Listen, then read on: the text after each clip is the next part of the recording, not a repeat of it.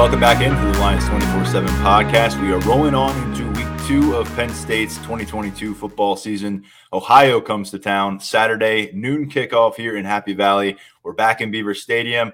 Opportunity for Penn State to improve to 2 0. We had our post game podcast very late Thursday night, early Friday morning, however you want to look at that breaking down the 35 30 win, 31 win out in West Lafayette for Penn State. It was a roller coaster ride, as we discussed for about a half hour on the podcast. The plan will be for now that we're back to these normally structured game weeks to come to you on a Monday, circle back to what we saw in the last game, provide some final thoughts on that, start looking ahead towards the next matchup come to you on Tuesdays out of James Franklin's press conference. when we'll also have a chance to speak with some Penn State players on Tuesdays, start to get a little more intel on how things are trending for these Nittany Lions, some personnel updates, all that. And then Wednesday afternoons, uh, we'll be we'll be back with you, or I should say Thursday afternoons, we'll be back with you with our final predictions. You'll hear from a uh, beat reporter from the other side of this matchup. So we're going to hunt one down for Ohio this week, hopefully. Um, and then, of course, post game podcast on Saturdays from moving forward. No more th- Thursday matchups. So uh, the next 11 games, you'll get post game podcast on Saturday night, Saturday afternoon, what have you.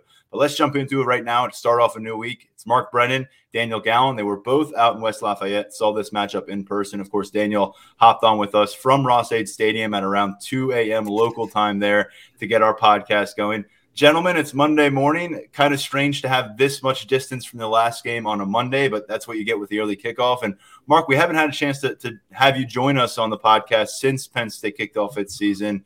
35 31 win. We went through a lot of those details over the course of our post game pod, but I'm curious how you feel about the Nittany Lions now that you're back in Happy Valley versus when you got on that plane to go out to Indiana.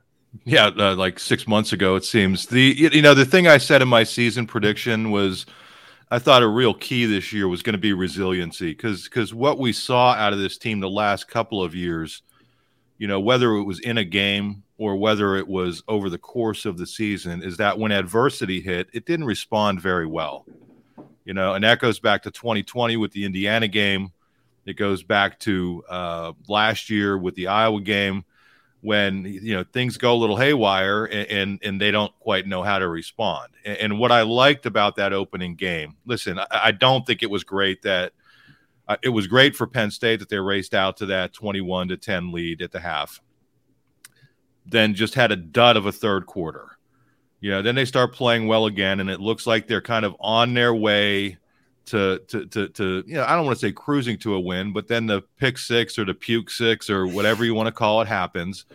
And you know, I'm up there thinking, wow, I mean, we're going to find out about resiliency. And honestly, I thought, you know, this team was in some real trouble. And then to their credit, on both sides of the ball and special teams, they bounce back. Did they get a break here or there? Yeah, sure. But listen, that's what that's what happens when you're a when you're a good team. So the fact that the defense held when it needed to, the fact that Sean Clifford led that last drive, I think, speaks a lot about the resilience of resiliency of this team. Again, we knew that at some point adversity was going to hit. We didn't know how early, we didn't know how, we didn't know when, uh, but the schedule's just too good. And again, they may drop a game along the way, or they may struggle within a game. But it's how do you bounce back from that? Because college football is so balanced now that everybody is hit with adversity and I think the teams that are the best teams are the ones that can bounce back. And this was a good opening statement. Them 85 seconds to go 80 yards on eight plays. And, and when you talk about Clifford being in command of this offense, which was really a buzzword that he kept giving us over the course of August, his command uh, with Mike Yurcich, his command once they're on the field as an extension of the staff there was a long stretch for this game where that command was not apparent. Uh, it, it, didn't feel like uh, Sean Clifford was in full control of this offense, and as a result, they were leaving the field in three, four, five plays. Of course, then uh, that eight play, 80 yard drive changes the narrative in a big way. And, and I guess because of how frantically jolting this matchup could be at times, Daniel, when we sat down to record our post game podcast, I'd imagine not all of your thoughts were gathered. Now that we're on Monday, what are some things maybe we didn't address enough uh, that, that maybe you feel like have risen more in, in, in, kind of the importance nature of this game? I think I would, I would piggyback off what Mark said about the resiliency. Um, that was something that I, I, wasn't really thinking a lot about uh, immediately after the game.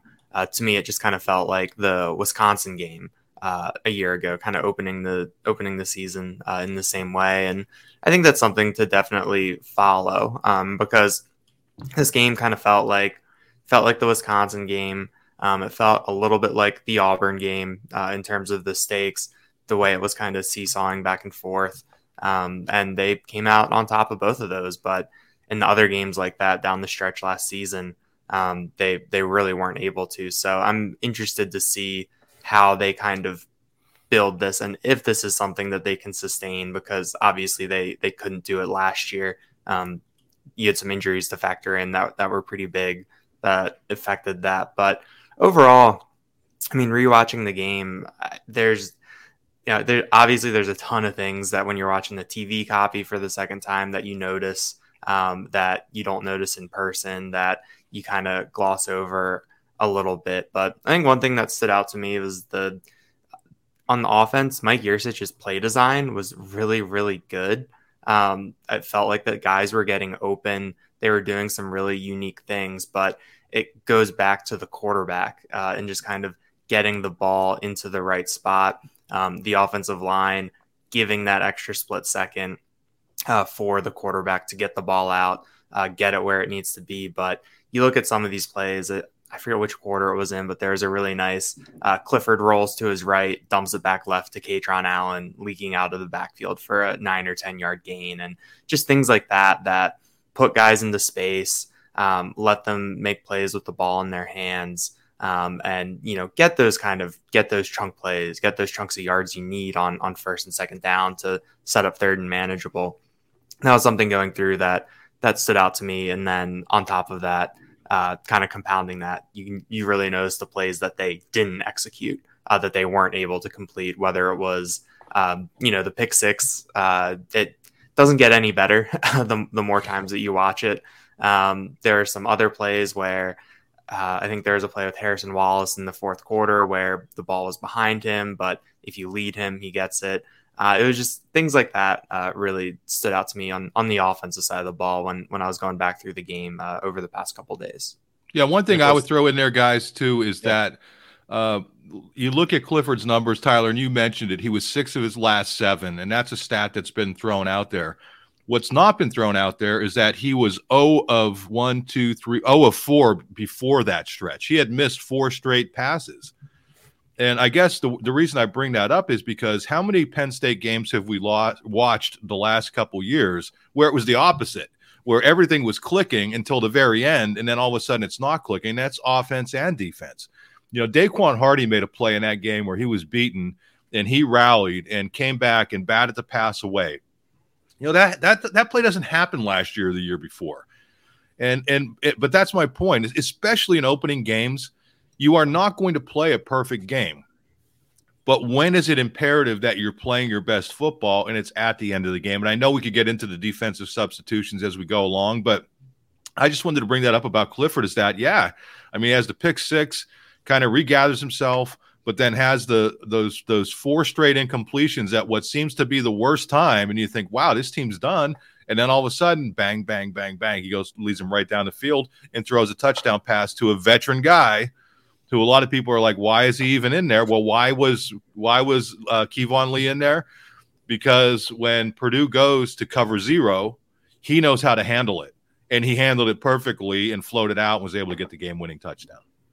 Yeah, you mentioned the fact that that Sean Clifford rewrites the narrative in a big way, changes the way we're talking about this Penn State team, at least for another week, and, and maybe the way we're talking about Drew Allar. But I, I, you got to take a little bit of the heat off, and, and because the play design, to your point, we did see guys freed up, and there were times when Clifford did put the ball where it needed to be. Keandre Lambert Smith obviously going to want to brush off the first half of this matchup as best he can and focus on the end of it and build off of that. Um, Tyler Warren and, and, and, off a pass that everyone's talking about that Drew Allar threw, uh, that ball was not brought in. Uh, and, and, look, uh, you're never going to play a perfect game, I th- but I think overall uh, you come away from this one and say Penn State didn't do that particularly well. Penn State did that, and it felt a lot like 2021 but they came home one and zero. And and I think a big part of that was the complementary football down at the end. We've heard complementary football be thrown around by James Franklin quite a bit in the last couple of years. It's something they want to strive to do more of. And there were a lot of times in the last few years. The Michigan game comes to mind last year in Happy Valley where the defense comes up with a huge momentum swinging play. It was Arnold Ebiketie with a, a strip sack against Michigan last year, and then sets up the offense, and the offense can't capitalize, and the defense got to go out there and, and, try to make yet another stop, and you're and you're more short on time. That Daequan Hardy, you know, fingernail or whatever he got on the ball to, to get rid of it immediately then lending itself to, to, to, Sean Clifford pushing that launch button and finding Mitchell Tinsley, and then eight plays later, there in the end zone. That was the definition of complementary football. Uh, that was exactly what you're looking for if you're James Franklin, and it's not the formula you hope for, where you have to uh, you know, uh, kind of recover from a major self-inflicted wound in, in a critical moment. But to their credit, they were able to do that, and the defense doesn't get it, or if the defense doesn't get it done there, the offense doesn't get its chance. And let's face it, if, if the offense doesn't go down um, and, and, and score and and they leave that time up, uh, Penn State's defense they've got to come up with another response, and they finally were able to, to get after the quarterback. I know it was a very desperate moment for Purdue, but those last three series, defense, offense, defense, that's basically the equation that you want to see shape up on a on a game to game basis. Unfortunately, a lot of this game, though, you're left wondering: Can Penn State avoid these kind of lapses? They scored three touchdowns in the final two minutes of the of the of the halves. In the other 56 minutes of this game, they scored two total touchdowns.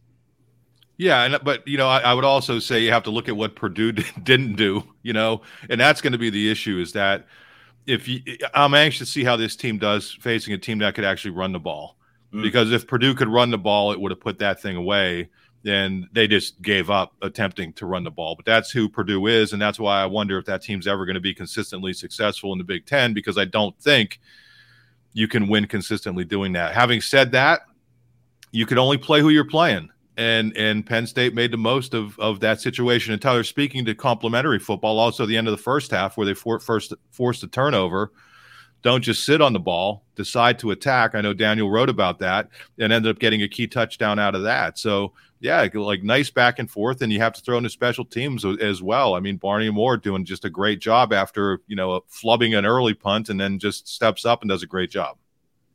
Yeah, Daniel, you did write about that aggressive approach, and it's something that we've seen you know, Franklin and Penn State be satisfied at times in the past to, to go to the locker room with a certain lead. Uh, I mean, following up on your story what what does that kind of send? Is there a message being sent by this by this Penn State football program early on, or was this just kind of a one off situation? I think that the way that James Franklin really harped on the fact that they had all three timeouts, and that was mm-hmm. kind of the the big reason why um, he felt comfortable pushing it, and you know, he gave some compliments to the team for avoiding the the game one types of things that might force you to to burn a timeout with you know nine minutes left in the first quarter or something like that. Um, but I mean, he said that they they want to be aggressive. Um, the players said that they they really liked that, and I don't really think that there was any kind of um, uh, I don't think the players really you know expected like oh yeah they're just gonna we're just gonna take it into the locker room. I think that when they got the ball back, they were ready to go, and um, and obviously coming off a, a turnover like that, it's not just like oh they fielded a punt with 30 seconds left and um, decided to go after it. I mean, you had kind of the the jolt, the energy, um, the momentum off of that big takeaway. Um, so I think that that was something that that really helped them. And of course, you get the the easy 15 yards on the on the pass interference penalty. Um, that was another one of those kind of plays where he had Mitchell Tinsley. Uh, he had his guy beat. Pass was a little bit behind him, which I think almost caused uh, the defensive pass interference penalty in a way. Um, but yeah, I mean, complementary football in in the right spots at the end of those halves, I think was a really significant uh, way that Penn State was able to, you know, work through uh, some of the issues, like you said, Tyler, in, in the other 56 minutes um, of the game action. Well, you look at the ebbs and flows of this Penn State team and the highs and lows of this game. Sean Clifford's career has been defined by by ups and downs to this point. They had both of them involved in the final half of the fourth quarter uh, in West Lafayette. But when we when the dust settles on Monday and we're getting ready to record, he's announced as the co Big Ten Offensive Player of the Week. Uh, five total touchdowns accounted for, including that uh, one in the final minute, the touchdown toss to Keyvone Lee. And we're going to get into the running backs a bit more. Uh, but guys, uh, Sean Clifford goes into this week. You got Ohio coming in. There's going to be a lot of talk about Penn State should be up four or five touchdowns in the third quarter of this matchup, and they want to see Drew Allar.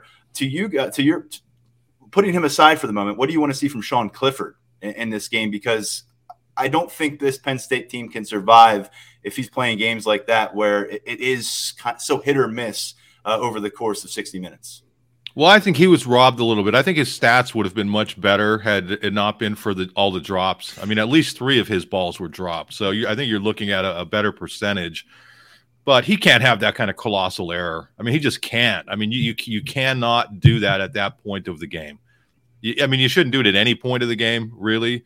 But when, when you're in a position where you have the lead, you cannot have a six-year guy throw that pass.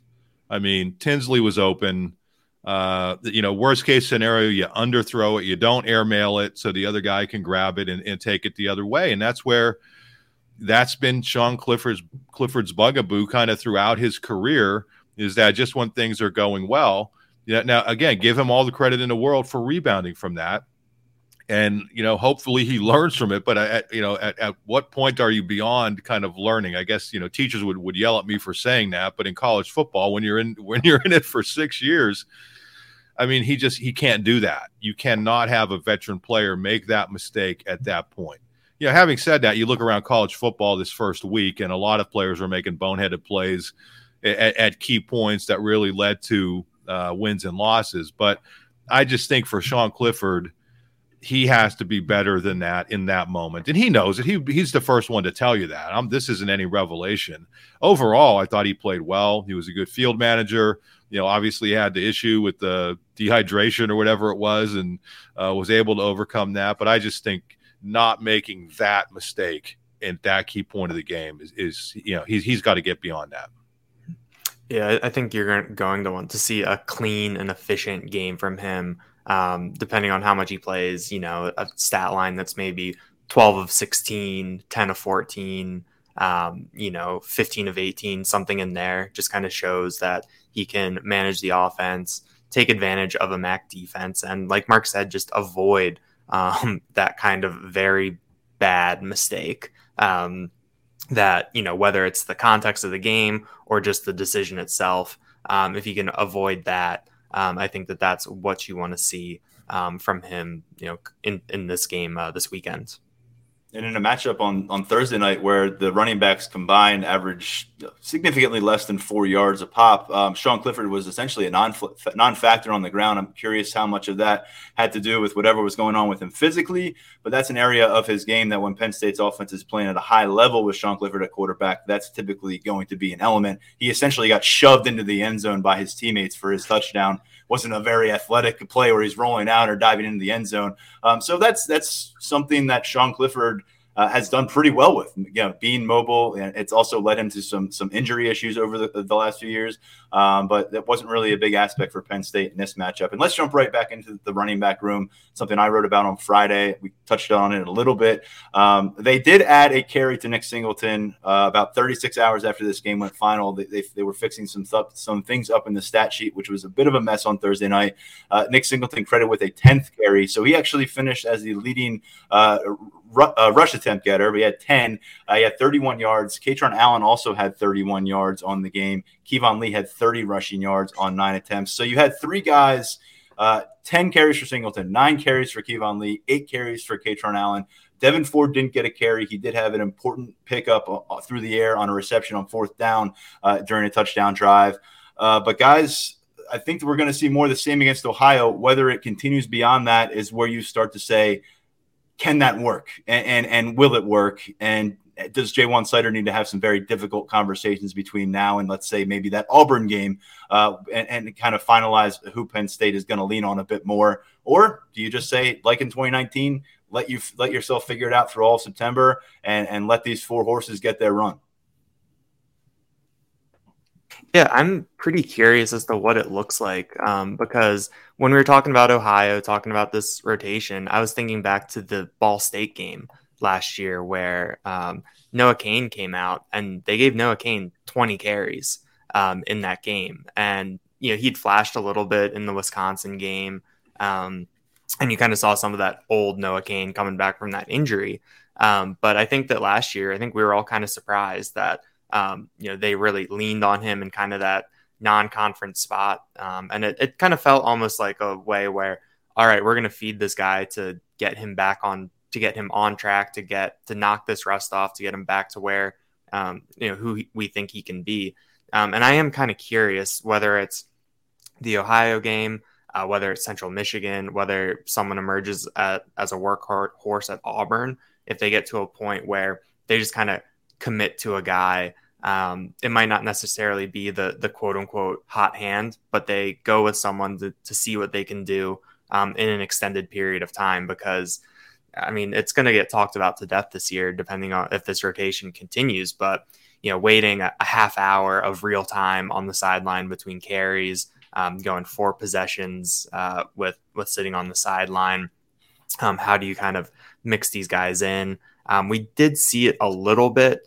Um, I mean, on the last drive, Kaytron Allen started it, Keyvone Lee finished it, um, but we didn't really see too much kind of interdrive, um, you know, switching. Even if Nick Singleton, I think his four of his first five plays were carries, or you know, he got the ball a lot right away, um, but they they kept him in there. Um, but yeah, I mean, the rotation, I think it's going to be one of those things where, you know, I mean, it wouldn't surprise me if we're still in October and there's a, a distribution that's very similar to this, almost like a 10 10 10 um, type of deal. And, you know, you hope that uh, it, they have more than 30 uh, if they're each getting 10 carries um, based on what they're capable of and, and some of the defenses they'll be facing and, and what Penn State needs.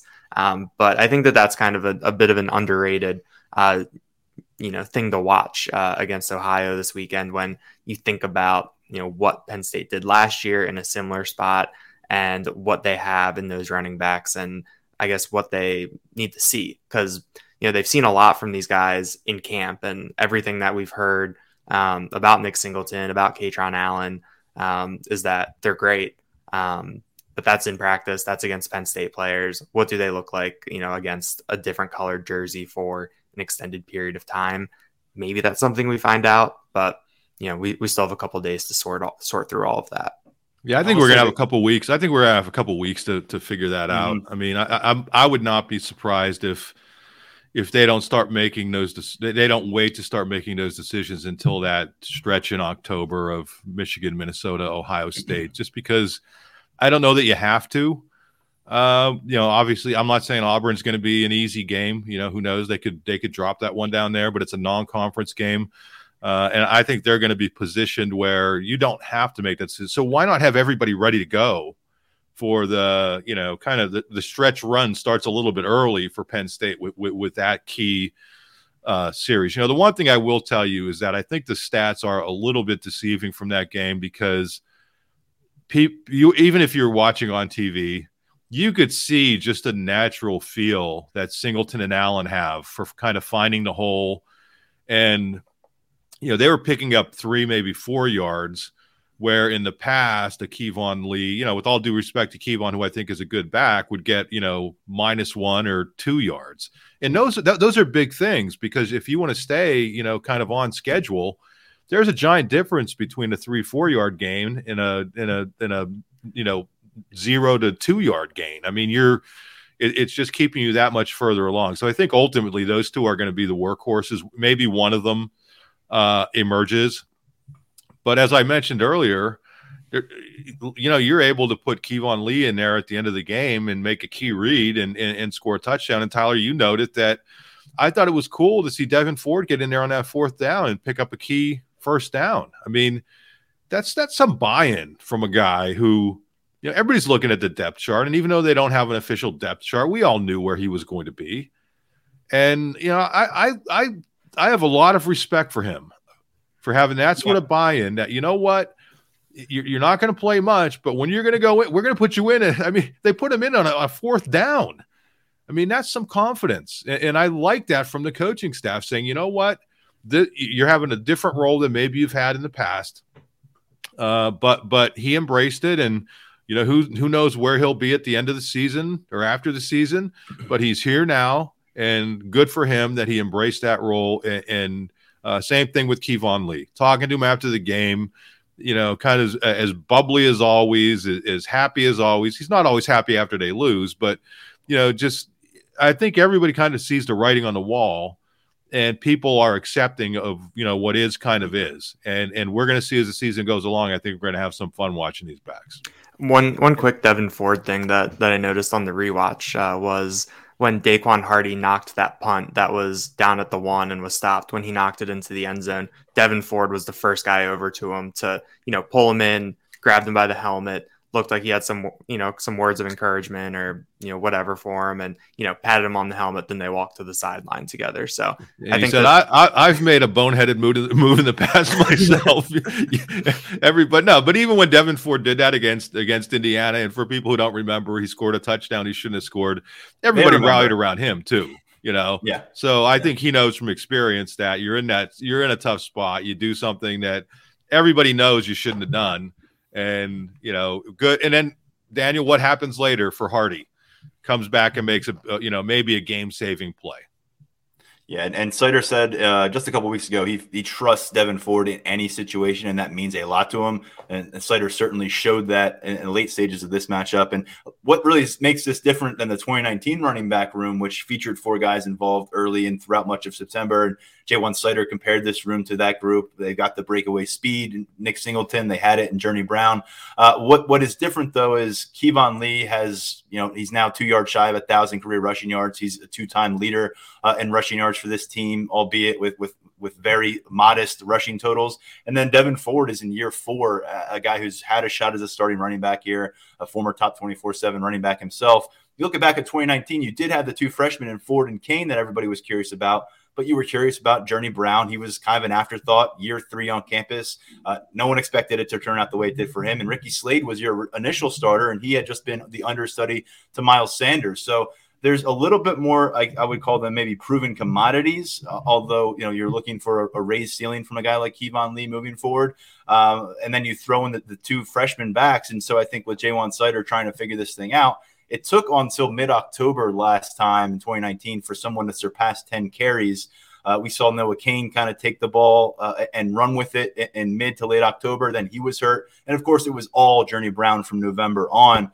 But uh, for this program, I think you nailed it, uh, Mark. You've, you've got to kind of sort this out by the time you get out of that bye week in October. I think uh, the, the key thing for me, and it, we, we may see that happen as early as Saturday. We didn't see it last Thursday. What happens when a guy like Kaytron Allen over the course of a series gets six touches, produces 45 yards, and scores a touchdown, and he's getting a rhythm. Are you then going to stick to your plan and say, Kaytron, we'll see you in 45 minutes of real time, stay ready? Or are you going to let him get back out there for the next series and try to prove that he can put consecutive series together as a bell cow kind of running back? I'm only using Kaytron Allen for this example. It could be any of these guys.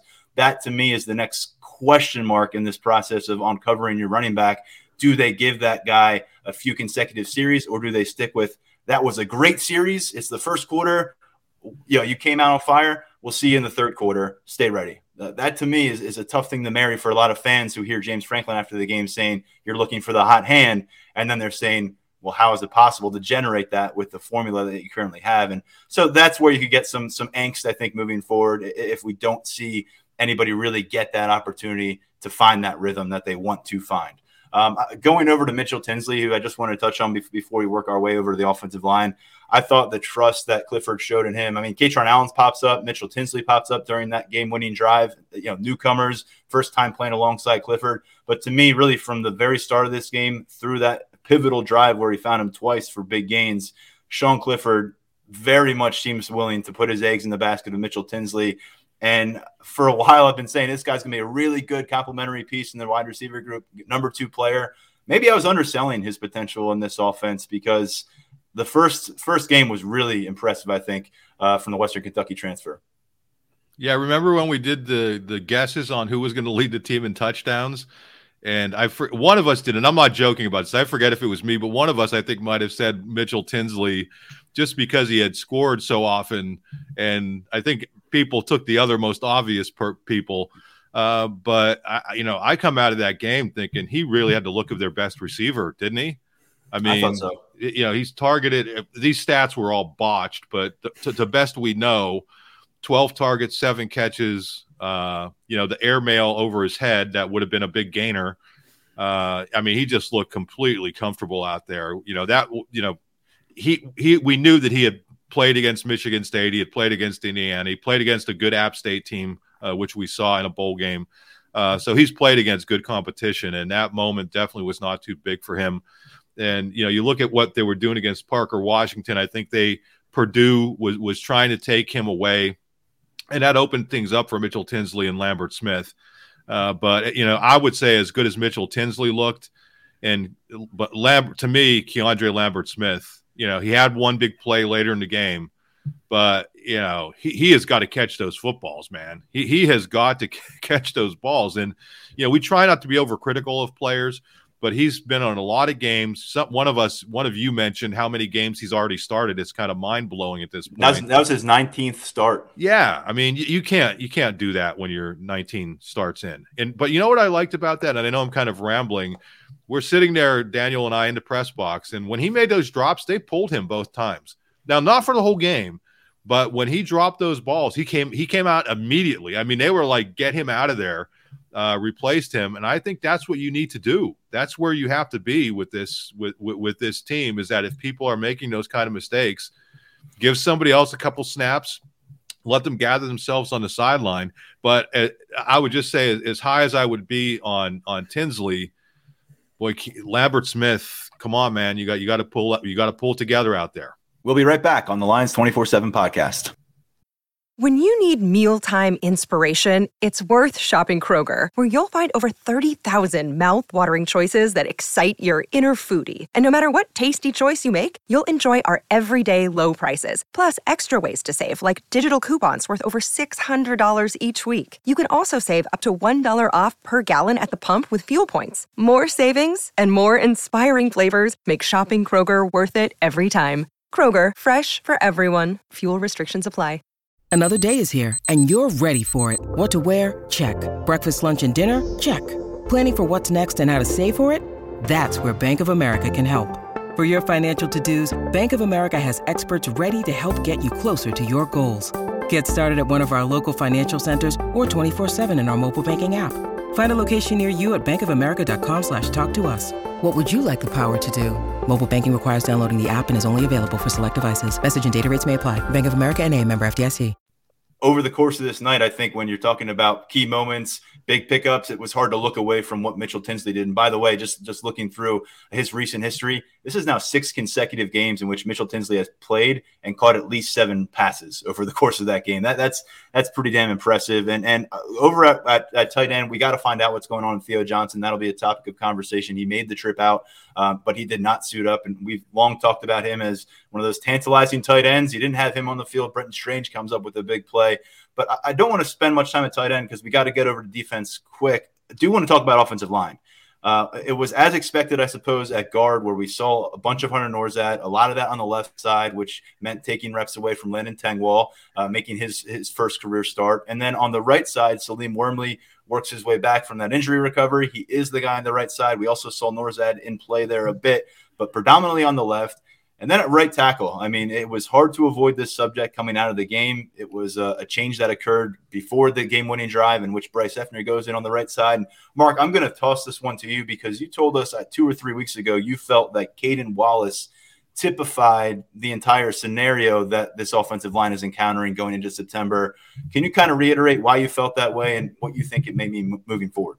Yeah, I mean, I, it basically, and I don't think I'm alone. I think everybody, including the coaching staff, was saying, "Hey, it's time for people to start proving themselves on the offensive line." For for years now, we've said the talent is there, and for years they've underperformed. And I, I don't know what it is with Caedan Wallace. And again, we don't like to be overly critical of college players, okay? But he's a veteran guy. He's a multiple year starter now, and he has all the physical tools and we've talked to him, and he's a, a super intelligent guy, and it's just not coming together. I mean, uh, for him, and the, the fact that James Franklin sort of called him out after the game, which James Franklin rarely, rarely, rarely does that. So I think even within the staff, there's probably a little bit of head scratching going on, saying, you know, what's going on here? I thought overall the offensive line played pretty well. You know, not great but I thought it played well. I thought Juice played well at, at, center, and I thought Wormley played well. And, and obviously, they were very high on Olu, making him one of their players of the game, Penn State. Uh, and Nourzad came in and Tengwall, But, but I mean, that's one glaring spot that in these next few games, these next couple of games, he they really have to he really has to figure things out or they're going to have to go in a different direction And I'm not sure what that direction would be, whether you move Tengwall out and let Nourzad start, whether you depend on a guy like Effner, who I thought was an unsung hero in the game. Listen, he he he didn't come in and and and dominate, but you know he came in and did what you would expect of a veteran, did the best that he can do, and wasn't a complete disaster. I mean, that's what it boiled down to at that right tackle spot. So these next couple weeks, I, I just think are gigantic for Caedan Wallace in his football career. Because again, say, yeah. Mark, you pointed out that Franklin's, uh, you know, had, had, some comments about Caedan. I just wanted to read them to our viewers, yeah, our, our, listeners. Uh, it, it, was it was one line here, but it was about as pointed a remark as you'll hear from James Franklin in a post game conference setting about a player.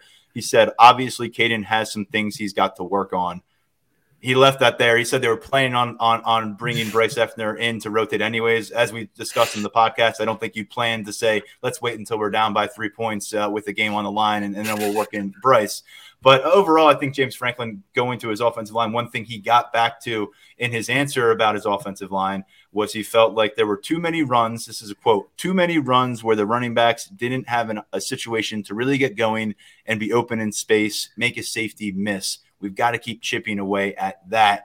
And I think that ultimately is at the crux of this. You, have swapped in some really talented running backs for some guys who are gone on elsewhere. By the way, Noah Cain scored a touchdown for LSU yesterday.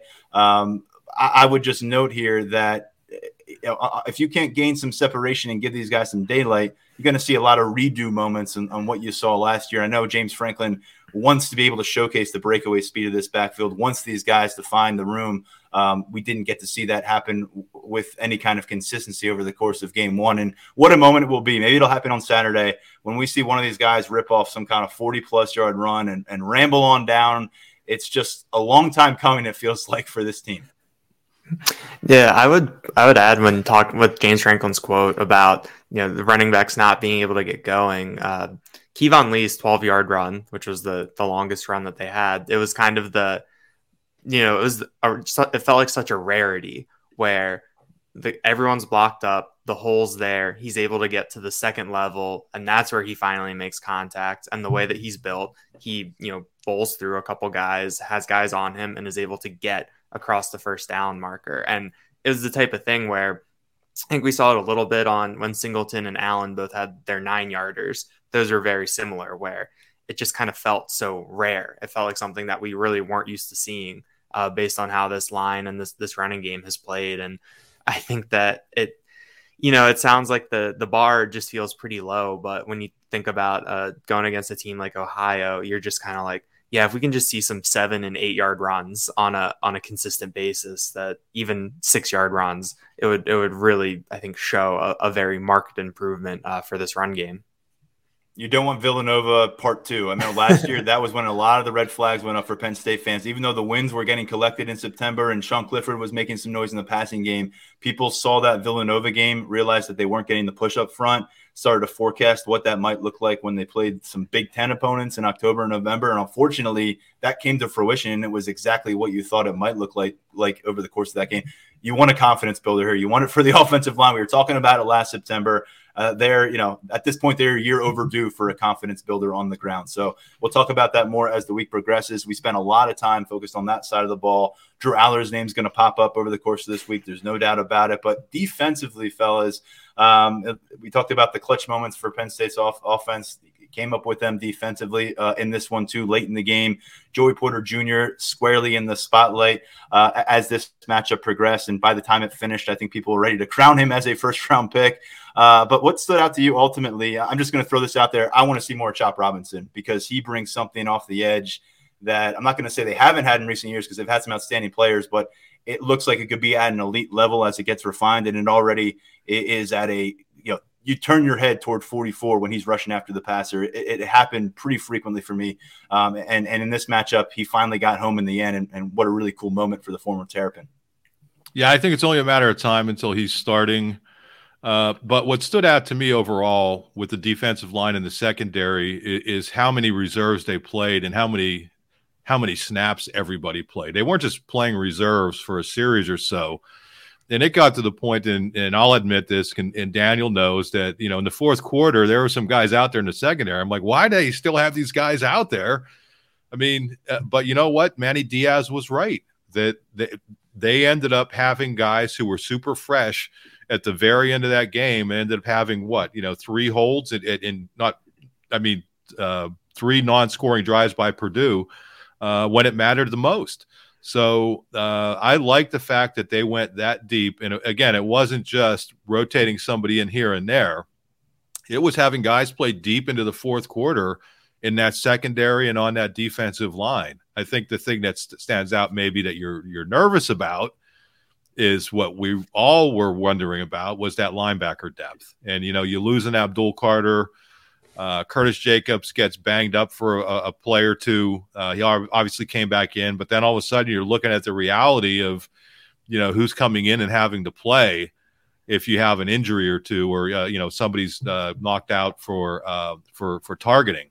So yeah, the depth, uh, that secondary depth is just crazy, man. I mean, and it was fun to watch what they were able to do at the end of that game when they knew Purdue had to go uh, you know, a long way in a short time and having what seven, eight defensive backs out there with Jair Brown playing linebacker. I mean, it was that was fun. That was fun to watch. And at that point, you knew there's no way this is happening because they're just too athletic back there.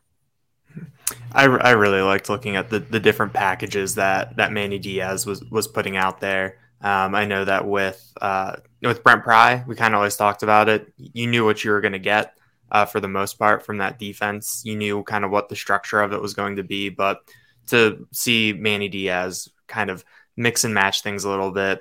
Uh, Mark mentioned the package where, and it was this three defensive linemen where sometimes only one of them would be down. Um, and then Curtis Jacobs, Jair Brown, and then all defensive backs behind him. Um, I think that that was kind of a, a good way to get all of that talent onto the field. We know that Terry Smith is really high uh, on his cornerbacks. Um, we know that those safeties have gotten a lot of work uh, back there in, in, kind of that competition. So I was, you know, it was really nice to see all of those guys on the field and and in position to make plays. Um, yeah, I talking about Chop Robinson and, and the defensive line.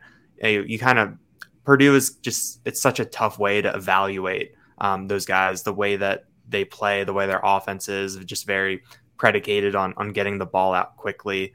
Um, you know, I want to see if these if Adisa Isaac can look kind of like we expected him to against a team like Ohio. Um, if we can see more Chop Robinson, um, a guy that I'm very a little bit more curious about now after uh, week one is Amin Vanover. Uh, he's someone that I think we could see more of you know, against a team like Ohio because he had the hustle play downfield, and then he made um, he combined with Hakeem Beamon on a really nice tackle for loss. Um, and I think that it was kind of we didn't see Smith Vilbert on the travel roster, and that kind of raised our eyebrows a little bit. And I think Amin Vanover kind of showed um, you know why he was there, what he was there for. So I mean, I think that the the biggest takeaway for me coming out um, from I guess the you know ten thousand foot view, looking at the defense, is just kind of what Manny Diaz was doing. Um, we saw some of those blitzes. Um, we saw kind of the the aggressiveness uh, in the way that you know Joey Porter Jr. was attacking the ball, the way that those defensive backs were going for the strip um, when when someone was held up. Um, so I think there's a lot to kind of you know take away from this, um, and it was just it was fun. Um, I think after last year, watching kind of four guys go after the quarterback and um, you know the Sam linebacker out there covering a slot receiver, um, I think that this was a little bit different and uh, you know made things uh, a little bit more exciting. Yeah, you know what I would I add to Tyler yeah. is the you know Aidan O'Connell. Uh, that was a really good opening test. I mean, that's about as refined a quarterback as you're going to see this year, and I, and I'm talking about everybody who's on the schedule. Penn State did some things with blitzing that he recognized and and beat. And I mean, it was like NFL level stuff. You're like, okay, here comes the linebacker. Where's he throwing? Right? Or here comes the cornerback off the edge. Where's he throwing? Right behind where the cornerback was. Or the linebacker comes from one side and he reads it and, and, and throws it straight to the open man hot. I mean, that was a really nice opening test. I mean, the, the question marks about this defense – are going to revolve around what it's able to do against the running game. Because I think that was a very stern test, and I think this defense passed. I think there were some issues at times, but overall, I think the defense did a really nice job against an extremely talented quarterback who I don't know that he's going to be an NFL starter, but I think that guy's going to play in the NFL for a lot of years uh, because he is very skilled and and has some talents that just a lot of quarterbacks that they don't come naturally to a lot of quarterbacks. Yeah, ends up 29 of 58. Uh, a guy who's completed 72% of his passes last year. And, and obviously, there were stretches of this game where he caught fire, but the Penn State defense, they got their hands on a lot of balls. I think Joey Porter ended up getting credited with six pass breakups, which is just – uh, extraordinary. Uh, it's just at a different level than, than, what we're ever accustomed to seeing from a defensive back.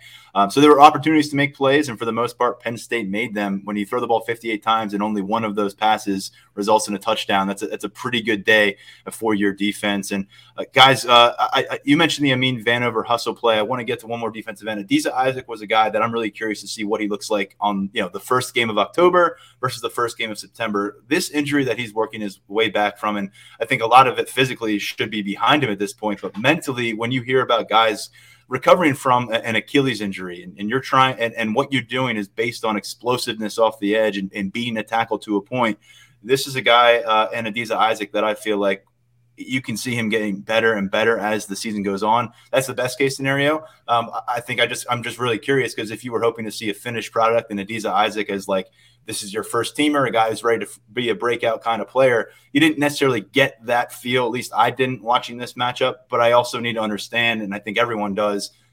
Let's give him some time to work and let's give him some time to attack. Overall, in the day, I thought Chop Robinson was the most impactful rusher off the edge that may change over the next few months. Maybe Chop gets better and and and Adisa gets better and everybody gets better. Um, but I think right now, Adisa Isaac, uh, there's a lot of room to grow for him moving forward. I'm curious to hear what PJ Mustipher thought about his first performance back. Um, but but it's great to get these guys back. But as we've been talking about, you can't just insert them in a lineup and say now you've got a couple guys who are going to play all Big Ten football for you. September's proving ground for for a few of these guys uh, who are working their way back from injury. Probably so throw Salim Wormley in that as well. And uh, I just wanted to note that I felt Adisa Isaac. Um, that's there's that's an area on the field right now where I think Penn State could be in a lot better shape when they get through a couple games more uh, and kind of get his footing back underneath him.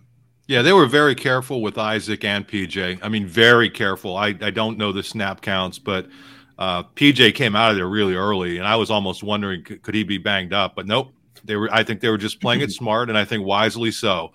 Uh, and uh, yeah, with, with Isaac, it's a little bit different as you said, Tyler, when you're on that edge and you need that explosiveness. Like I think you can get away with it a little bit at tackle with waiting for the explosiveness to kind of come along. And yes, PJ is going to be better in October than he is now, but it was more noticeable with Adisa. But I think the good news is they have other options there until he gets back until he, you know, and, and knock on wood, you know, uh, we're objective, but everybody's hoping for everybody to be able to play at full health, especially these these Isaac, because when he's 100%, he's a gifted, gifted athlete. So, uh, you know, you, you hope for his sake by early October that he's back to the level that he was at in the preseason last year when he got banged up.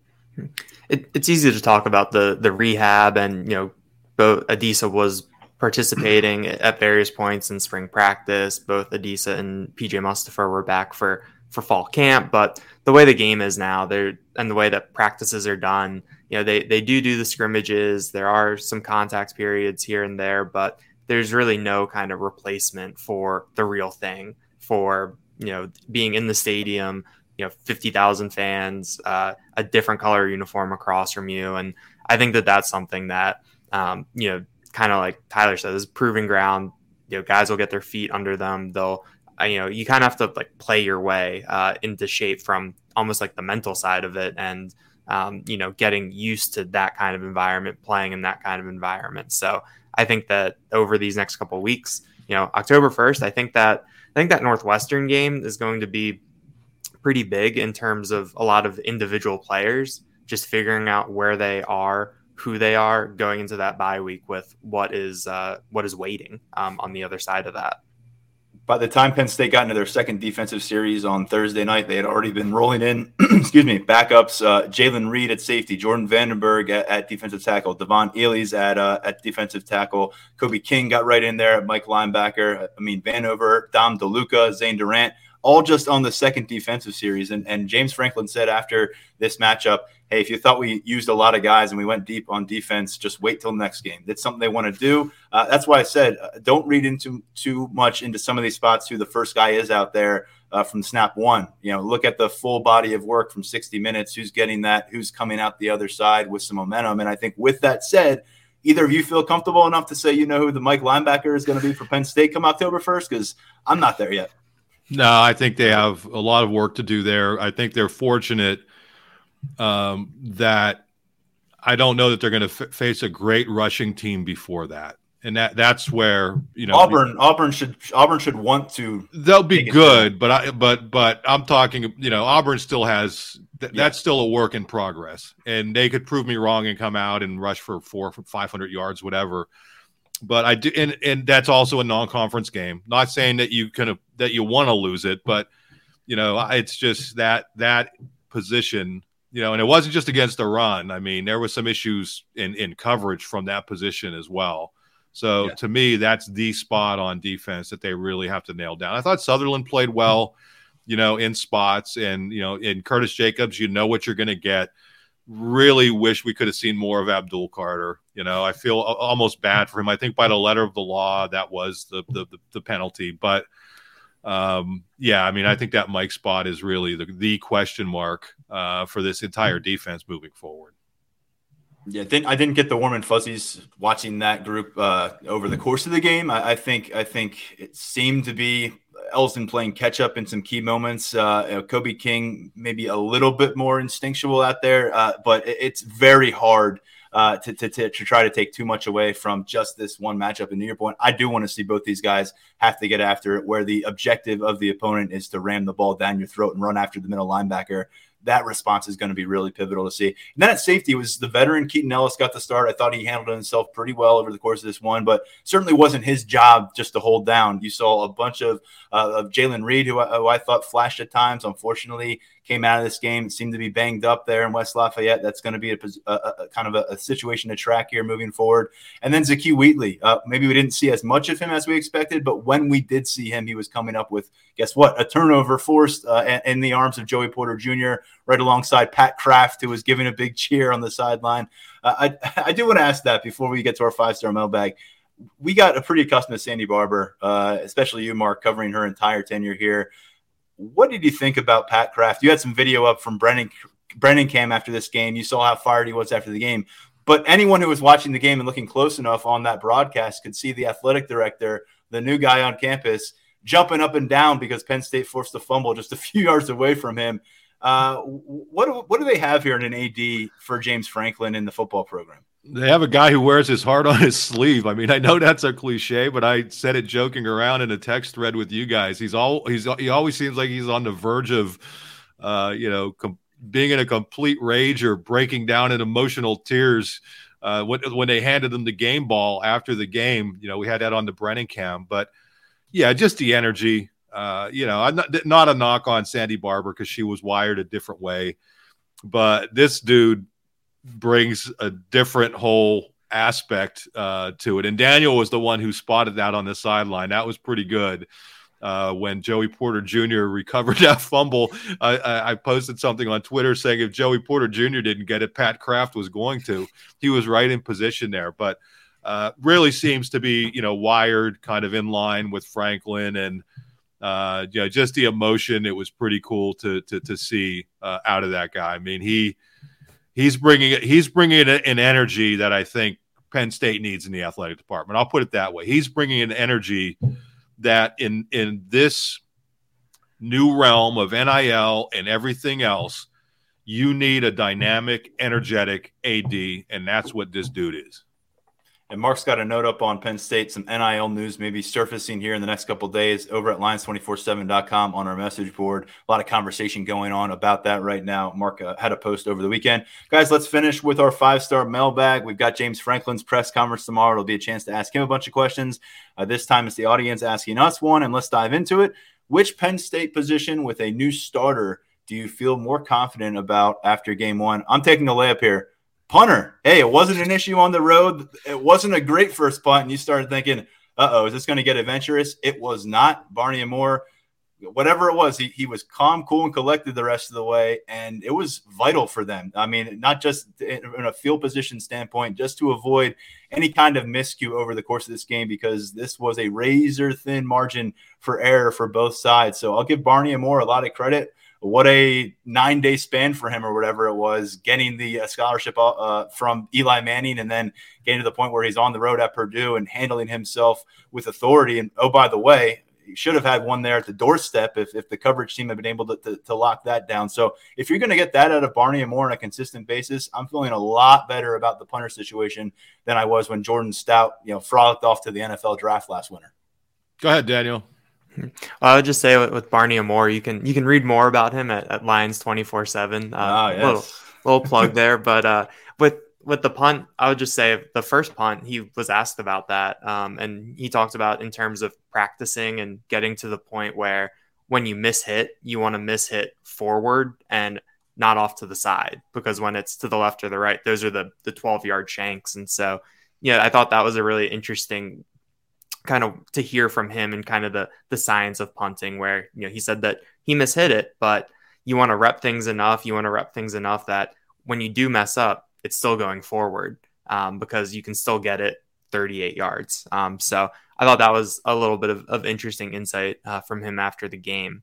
Um, for for me for this one, I'm going to go with someone that we we just mentioned at a position where I don't necessarily know if this guy will still be the starter in a couple weeks, but watching the game back, I was really impressed with Keaton Ellis at safety. I you didn't really notice it in the flow of the game, but in going back, I think he got credited with three pass breakups. He was active blitzing. It just really felt like every time I was looking up, number two uh, was was there around the ball. And coming into this year, Zakee Wheatley had all the hype coming out of the spring as the as the takeaway king. He was you know, the guy we didn't see last year who who moved over. Jaylen Reed was the only other freshman besides Kalen King who who burned his red shirt. Um, so there's you had a lot of I guess, attention, hype around him. And I think we kind of felt like with, with Keaton Ellis, oh, we, we know what he is at this point. Um, you know, you know what you're going to get. Um, but what we got on Thursday night, I thought was a little bit more than than we expected.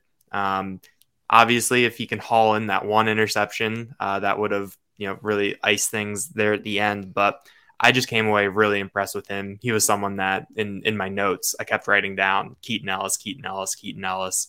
Um, obviously, there's a lot of competition at that spot. We saw the rotation, but the way that Manny Diaz is playing those defensive backs, I don't think it'll matter uh, whether or not he's starting. I think he'll still get a lot of opportunities out there.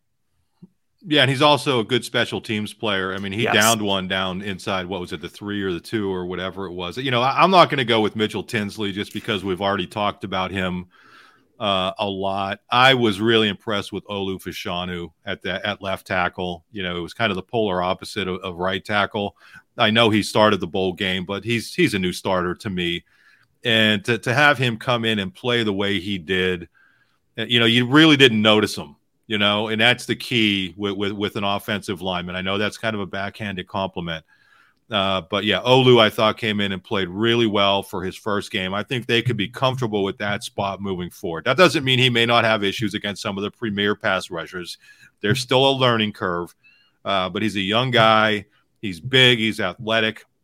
Uh, he, you know, I think he's he is going to be a really good offensive tackle for as long as they're able to keep him on, on campus and not going to the next level. I don't know that's happening anytime soon but I think you look at, at him and he has all the tools to be, you know, a player at that next level. And I did want to throw in one other, other thing uh, before we wrap up. It's the last day of our 75% off VIP special.